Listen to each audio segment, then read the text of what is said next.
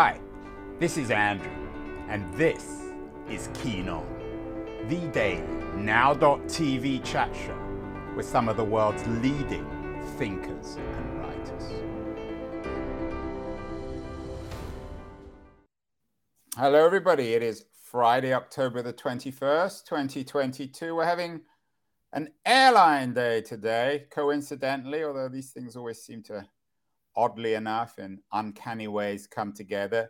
Earlier today, I talked with Ann Hood. She has a new memoir out called Fly Girl, which was about her experience as a, a TWA stewardess in the glamorous 70s when airline food was good and we all had fun flying in contrast with today.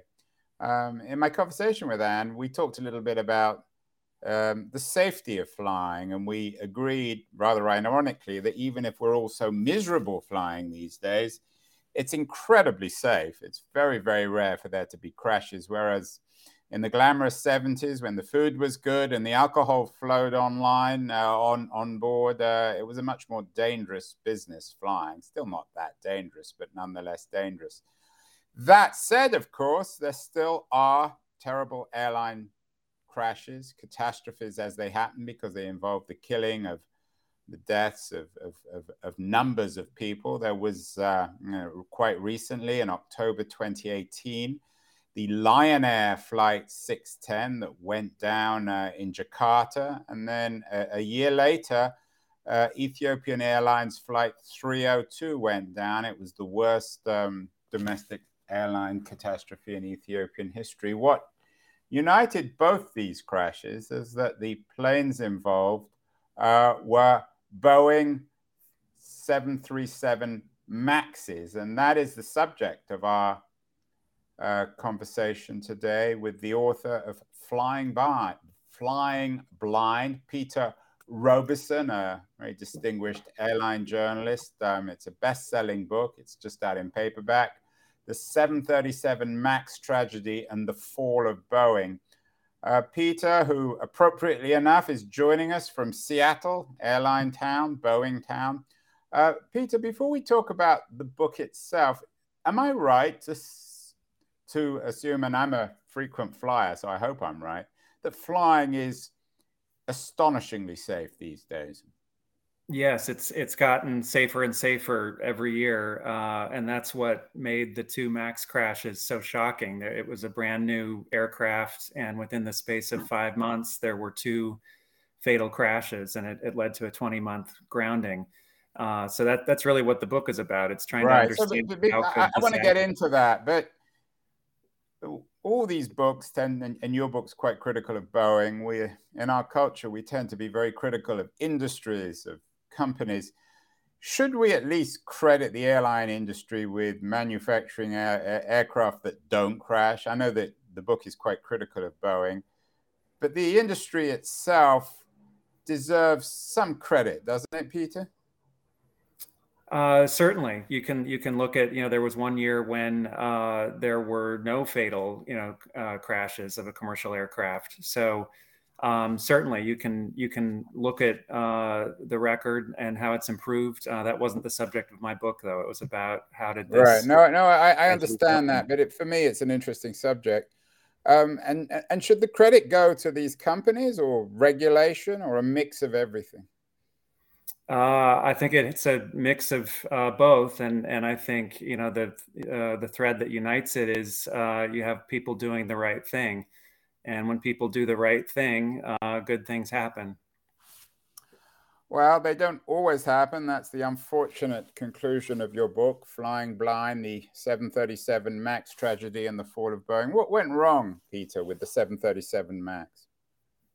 Uh, what happened was that Boeing uh, did not uh, follow its own processes. There was a uh, famous statement by uh, the former CEO of Boeing, Dennis Muilenburg, who was asked what went wrong. Uh, you know, was was there a technical slip or gap? And he said there were no technical slips or gaps. Uh, we followed exactly the processes we've always followed that have led to successful aircraft.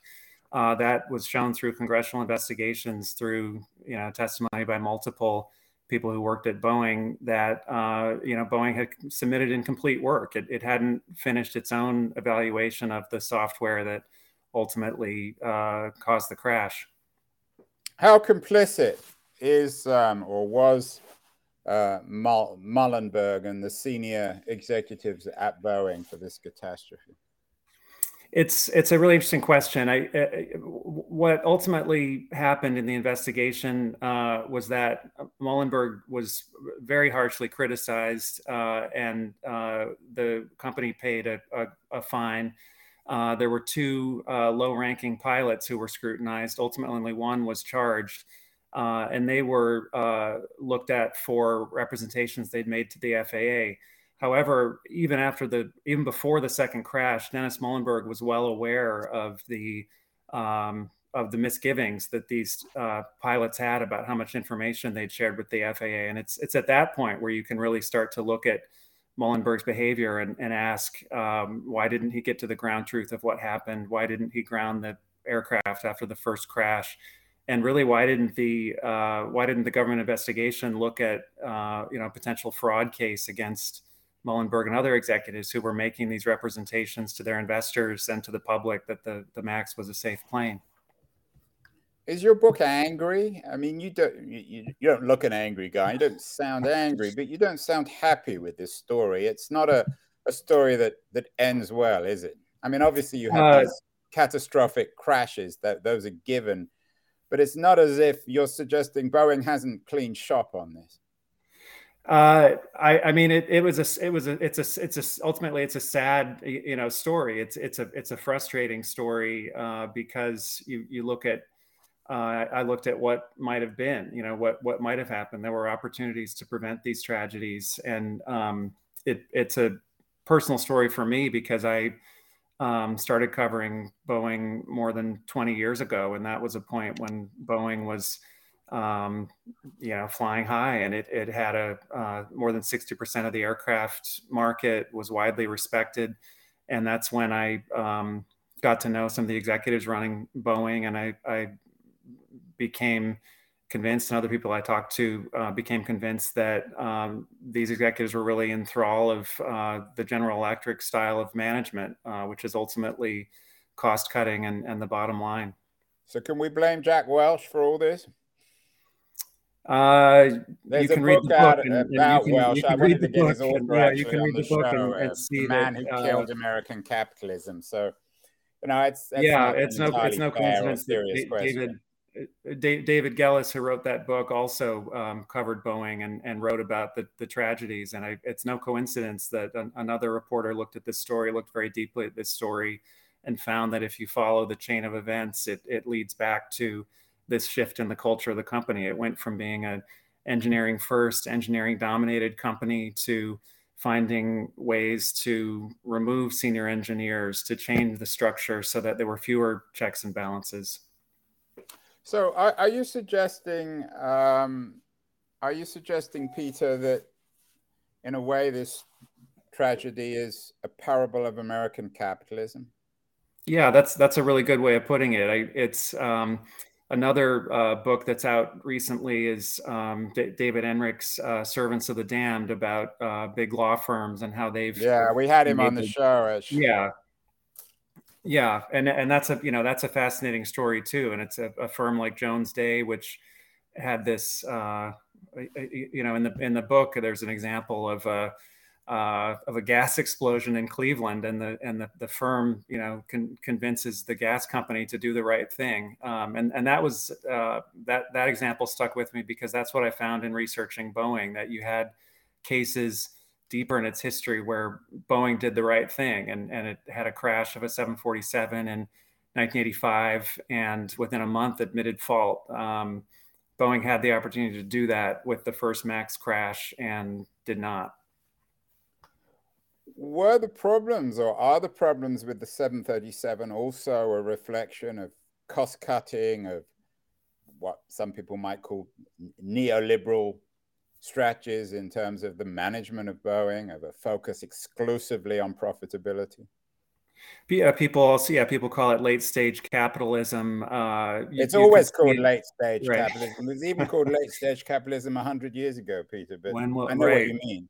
Right. When, when, will when will this stage end? Is the question. Um, but very, you, should we call it very late stage? Right. and then eventually very very late. Um, but um, you, you, saw that even with the messaging from the um, management of Boeing to the to the board that when the Max was proposed, the selling point was that the Max would uh, be very cheaply produced. That and and the the tagline to the board and the presentation was um, stingy with a purpose. And the engineers that I talked to for the book um, said that that mentality filtered its way through the program. That when they uh, proposed um, a safety enhancement, uh, it was shot down and the idea, uh, the, the, the message repeatedly from management was, uh, you know, that any change had to buy its way onto the airplane, so that you know any changes were inextricably linked to the costs.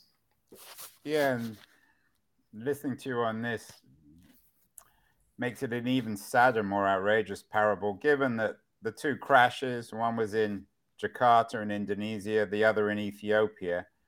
Um, so the people who lost their lives, the people who were hurt most by this, obviously a long way from Seattle in the developing world. Is that coincidental, Peter? Well, it's I, I suppose what you're getting at is is what, what, what, was the the management of those airlines. Yeah, I mean, just listening to yeah. you, the the fact that I mean the the the the Max is wasn't there, you know, high end, expensive. It was the it was the mass produced um, aeroplane that presumably they sold to Ethiopian Airlines or Indonesian Airlines, who themselves were also in the cost cutting business. So it extends down the line, and ultimately there is this catastrophe. There, there was uh, it, you. You could make the case that uh, there, there were contributing factors. You know, certainly um, in Indonesia, that the Indonesian airlines um, had you know been cited multiple times by international regulators for their maintenance practices. There were um, some you know maintenance steps that people criticized you know Lion Air for not completing later. Um, but the and and it was interesting that Boeing uh, took you know took that to such an extent that they put out a press release after the um, initial Indonesian report that um, explicitly said that the chain of errors started, you know, at, at the airline. Um, however, mm. the Ethiopian crash showed that uh, the, the, airworthiness directive, the, the, the steps that Boeing claimed that pilots would be able to follow, were not able to be followed, and there were. Uh, you know, many pilots in the U.S., you know, solely uh, among them American Airlines, who who said that you know, given that set of a set of um, circumstances, they would have struggled to to control the plane as well. I mean, ironically, Boeing Boeing lost on every front. I mean, their their losses, quite literally losses, they surged apparently to recently to uh, this week. The and the numbers were announced to three billion dollars, of which I think 1.3 billion of those are associated with seven 37 max losses. So they paid in every sense, Boeing, for this mismanagement of this of this aeroplane. Is that fair? Yeah, it's. I mean, it's it's stunning. It's it's you know it's financial. It's it's reputation. Uh, it's you know with the you know jobs of the, some of the senior executives who who ultimately. Uh, you know, Dennis Muilenburg also just recently had to pay a million dollar fine, you know, for his statements after the first crash. Um, and it's, I, I think that's why it, it, it took a long time, even uh, even after the second crash, for for it to sink in with people. You know, just how badly you know Boeing had mismanaged this situation, and and and really um, now now it's it's what a what a hole it's dug. It's it's you know quite far behind Airbus in in sales, and it, the Max is still not flying in China, which used to be um, you know Boeing's biggest customer for single aisle aircraft. Boeing earnings are coming out this week. How, how is Boeing? I, I, don't follow its stock. How, how, how has the company held up in the markets and broadly uh, over since since this? Well, it It it had um, it it was uh, experiencing some of the benefits of uh, of late late stage capitalism under Muilenburg until 2018. That the stock had almost tripled, um, and then even after the first crash, the the stock held up. Um, but then since the second, it's been a, um, a, a drop into the and especially when the pandemic hit, the, the stock dropped, you know, well below um, the well, well into the hundreds, and and now it's at it's in the low hundreds from you know as much as 400 a, a few years ago. You talked about the local reaction. You're talking to me from Seattle. Anyone who's ever been to Seattle, particularly if you fly in, it's impossible to miss the association, close association with Boeing and Seattle. Seattle Airport seems to be almost like an extension of the Boeing factory. How, how has all this been received, uh, digested in, in Seattle? It's, uh, I mean, it's like a friend is has has uh, you know is very sick. It's it's. Um, well, it's it, not so much it, sick as a friend's gone wrong, isn't it? Right, right. You know, betray. It's a betrayal. You know, ultimately, um, it it um, uh, it you know there there's a um, phrase that you know if it ain't Boeing, I, I ain't going, uh, which which people would proudly say. The Alaska Airlines, the local airline, you know, for, for a long time has had a saying on its uh, on the side of its airplane, proudly all Boeing.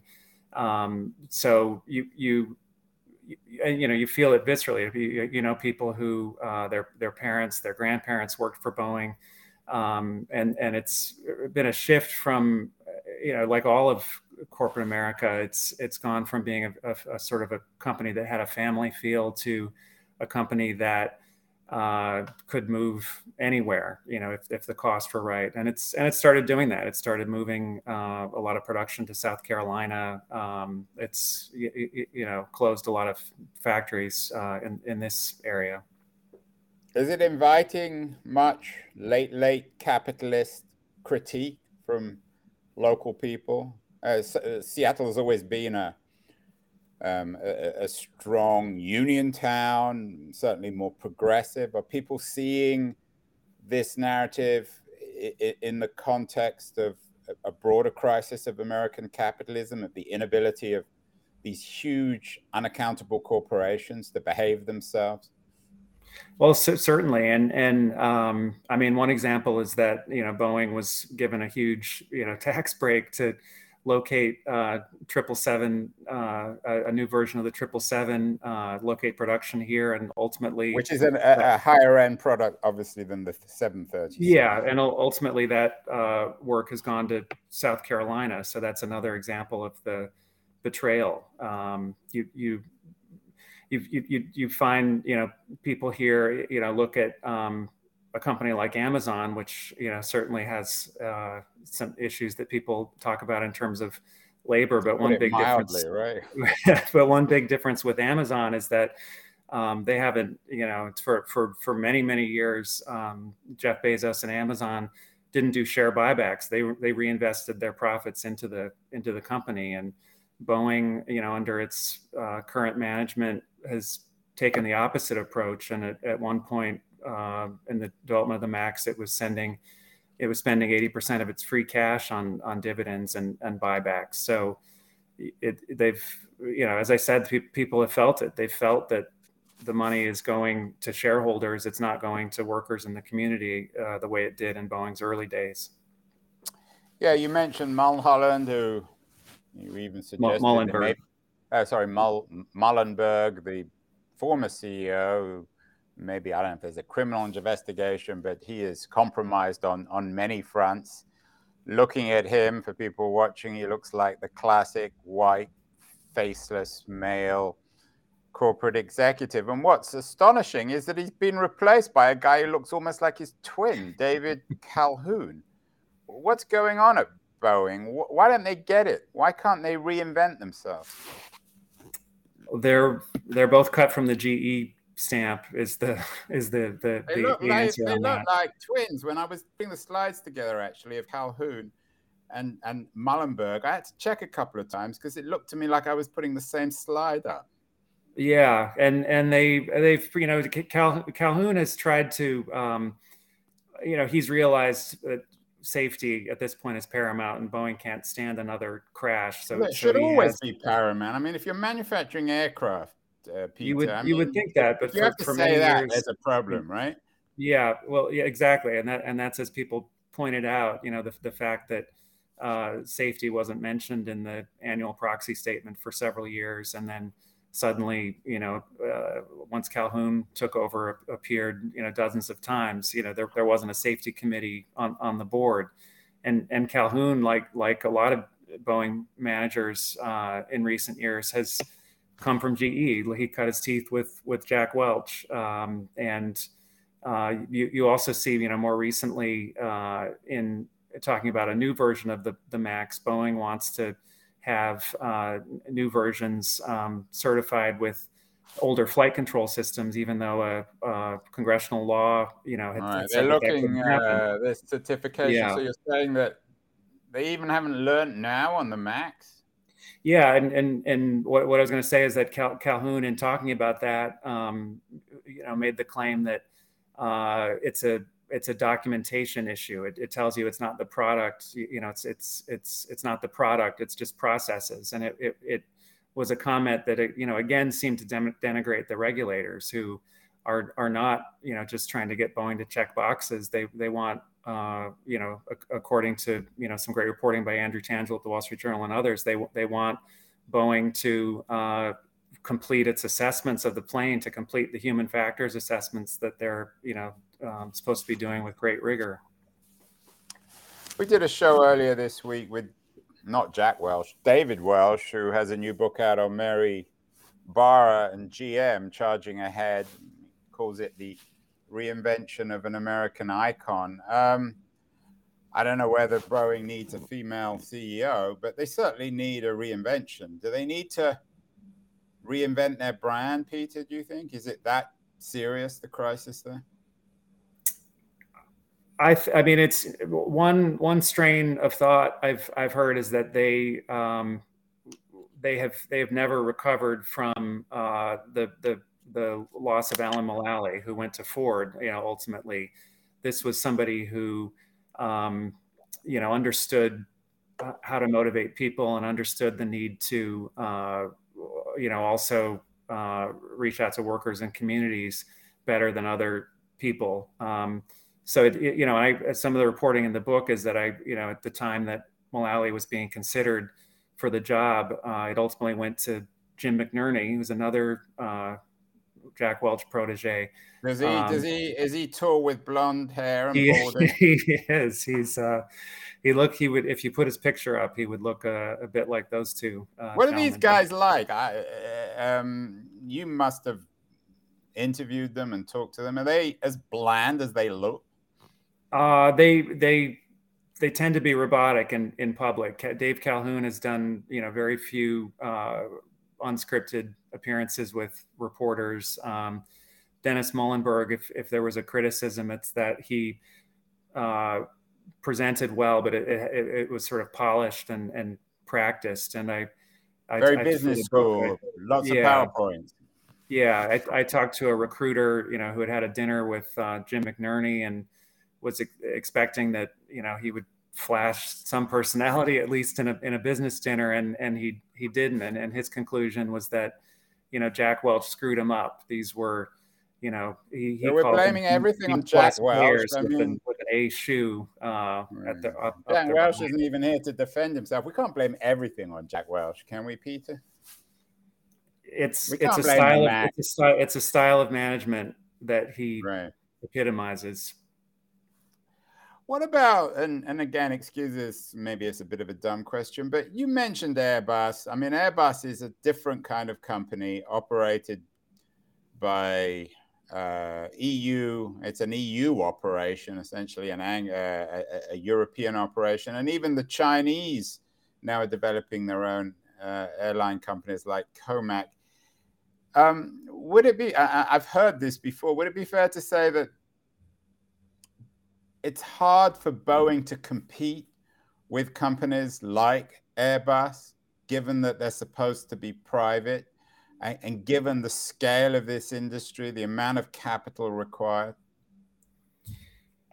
I, you know, I, I think that's an argument that Boeing makes. Uh, you, that that argument can be made, but on the other hand, Boeing also gets huge uh, advantages uh, from its defense operation, from you know the billions mm. and billions of dollars that the federal government invests in defense. Air, Airbus doesn't have that, you know, to the same degree, and um, you know, but Boeing for several years, you know, over uh, a several year time period, uh, spent about $40 billion on stock buybacks. So uh, that can produce a lot of new aircraft. I mean, if a new aircraft costs 10 to 20 billion. So, how does your book, uh, Peter, conclude, both in terms of this tragedy and in terms of the mismanagement and management of, of, of, of Boeing. I mean, they do some good stuff. They they've got their Starliner, which looks pretty interesting. Um, what would you like to see happen in order to finally close the 737 chapter, uh, the Max chapter, and also for the company to to move ahead? Do they simply need new management, new thinking? That would that would be a great start. Uh, you know, according to the people that I've talked to, uh, one thing that they were watching very closely was uh, whether Boeing, but you know, Boeing had moved its headquarters to Chicago uh, many years ago, which was kind of a self-conscious uh, move to, uh, mm-hmm. to, to to to say that we're creating a you know again GE. Sorry to mention it again, but you know a, a sort of GE style structure that's separate from these individual operating units, where we can make these you, you know. Um, decisions about people's future that don't have to where you, we don't have to actually live in the same town uh, where we're making these decisions um, people were hoping that boeing would move its headquarters back to seattle uh, ultimately the headquarters moved to arlington which you know seems to send the message that uh, the earlier move uh, didn't work but let's try moving again maybe this time close to the government where we can focus on lobbying. Um, it it just it just ultimately what Boeing needs is is the sense that there's a leader who is ethical, who you know is deeply invested in you know the, the industry that it that it's in. I don't I don't think people have been convinced even that Dave Calhoun is you know is interested in producing commercial aircraft. Uh, there's a, a, lot of discussion about whether the company could ultimately split in two and, and have a, a, a, sort of a stable defense side and and then the commercial side. And that would certainly be a you know financially engineering a financial engineering mm. style approach that you, you could see happening. I mean, GM went bust, um, and it's still not sure. It's still not certain that it will survive. Um, is it conceivable that Boeing will go the way of Detroit, or Seattle's Boeing will go the way of Detroit's car industry? What do the unions say about this? Are they innovative? Do they have a voice? Do they have any power? Uh, the the union's power has steadily been eroded as as Boeing has moved uh, work to non-union areas and and uh, the the unions in the Seattle area are are I would say resigned you know to the idea that ultimately that the jobs in this area will atrophy over time. Um, and they they do see the parallel here to to Detroit uh, at least in terms of aircraft manufacturing. Um, and um, yeah ultimately um, it's a company that I don't think is it's too big to fail in in some ways because of the defense side, but the the commercial aircraft side is is in question, especially if Boeing doesn't invest the billions and billions it needs uh, to to keep pace in the industry. So it's a, it's a very very worrying story in all seriousness, isn't it? We we did a show with the the uh, the fantasy writer Veronica Roth. She has a new book out, um, which imagines in, in, in the future a very desolate world, and she places it in Seattle. Maybe it's not surprising. Maybe she read your book about Boeing. Uh, um, I would. I'd like to read that. Yeah. Well, I'm feeling up to it. You need cheering up, Peter. You don't smile enough. I'm not surprised after writing this book, but congratulations. It's a bestseller. It's just out in paperback. It's a really important book. It's, as you suggested, a parable of, of, of late, late stage American capitalism and of the faceless Jack Welch style characters like Dave Calhoun and uh, Dennis Muilenburg, who seem to have corrupted it, made it rotten. So it's important reading. Congratulations on that. What else are you reading? I hope you don't only read about aircrafts and Boeing. No, I, um, I, I, um, I guess the most recent thing I read was was John le Carre, uh, the Constant oh, good. Uh, which you know I'd, I'd, read his spy stuff.